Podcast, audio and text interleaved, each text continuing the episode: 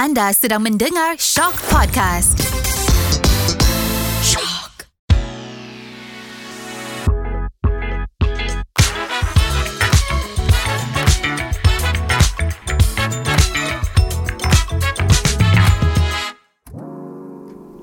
Welcome back to Celebrity Podcast Winnie K.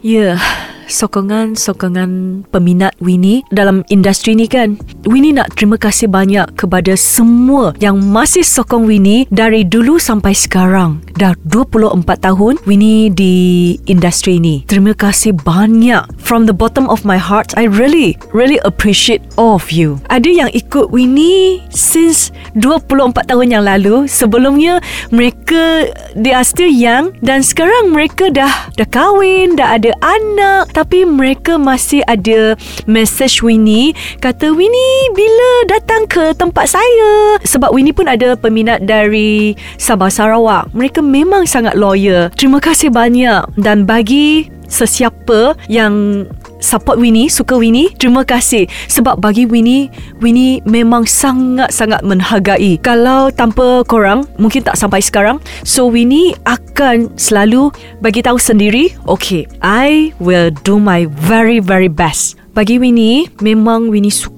nyanyi, suka perform on stage. Winnie rasa masih banyak Winnie kena belajar. Walaupun dah lama dalam industri ni, tapi Winnie rasa banyak Winnie kena belajar seperti mungkin vokal ataupun tarian saya, koreograf semua on stage. Winnie selalu kata, okay, kalau kali ni Winnie kurang baik, tak apa, cuba lagi. Jadi kalau uh, newcomer ataupun new singer yang masih muda, Winnie rasa tak apa sebab Winnie dah lama di industri ni kan. Winnie pun rasa I masih belajar. I rasa setiap kali Winnie tak dapat bagi 100%. Tapi tak apa, learn from mistake so I can improve myself I will do better for my next show. Saya baru these two years, I orang katakan my close people, Winnie, you are perfectionist. Sebelumnya perfectionist. Saya tak tahu. I am a perfectionist. Everything must be perfect. Itulah kata, oh, everything you nak perfect kan? Oh, baru I perasan sekarang. Saya macam ni. Kalau persembahan saya tak cukup baik, mungkin orang ramai kata, hey, everything is good. The smooth, the show, oh, good. Mereka selalu puji, hey, Winnie, what a great show, good show. Bagi saya sebab I tahu saya sendiri kalau show itu performance tu bagi saya tak 100% I tak boleh. Apa yang berlaku baru ni kan? Berlaku lepas habis big eventnya show I menangis kan? I nangis. I say I cannot because I didn't give a 100% mungkin hari tu suara saya tak tak baik kan? I tak boleh. I mesti nak give up. Give everything is like 100% so kalau bagi saya uh, persembahan tu I tak puas hati, I blame myself.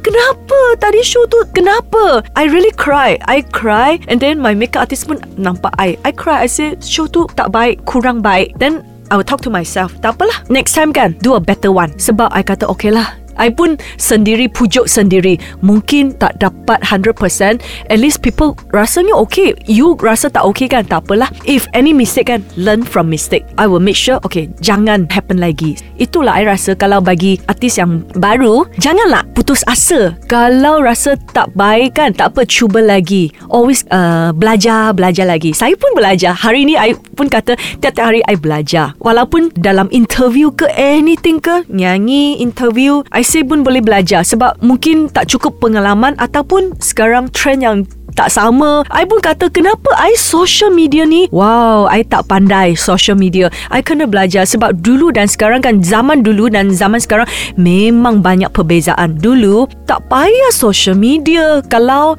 awak tak berpakat artis ni kan, susah. You mesti nak pandai menyanyi ataupun a stage performance. Kalau you tak boleh kan, susah. Susah. Recording label rasa oh, mungkin awak tak ada tak ada value. Oh, artis ini tak ada value. Then label pun pun kata oh, mungkin I tak nak buat album for you for the next album.